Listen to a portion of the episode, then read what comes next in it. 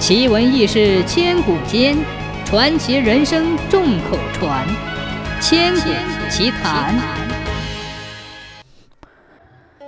春秋时候，晋国世家赵氏灭掉了范氏，有人趁机跑到范氏家里，想偷点东西，看见院子里吊着一口大钟，钟是用上等的青铜铸成的，造型和图案都非常精美。小偷心里高兴极了。想把这口精美的大钟背回自己的家里去，可是大钟又大又重，怎么也挪不动。他想来想去，只有一个办法，那就是把钟敲碎了，然后再分别搬回家。小偷找来一个大锤子，拼命地朝钟砸去，咣的一声响，把他吓了一大跳。小偷慌了，心想：这下子糟了。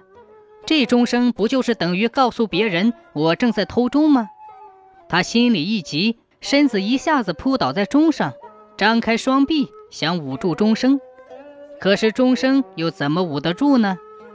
钟声依然悠悠地传向远方，他越听越害怕，不由自主地抽回双手，使劲地捂住自己的耳朵。咦，钟声变小了，听不见了。小偷高兴起来，妙极了！他把耳朵捂住，不就听不见钟声了吗？他立刻找来两个布团，把耳朵塞住，心想：这下谁也听不见钟声了。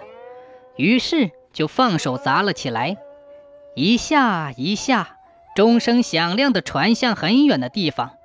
人们听到了钟声，蜂拥而至，把这个小偷给捉住了。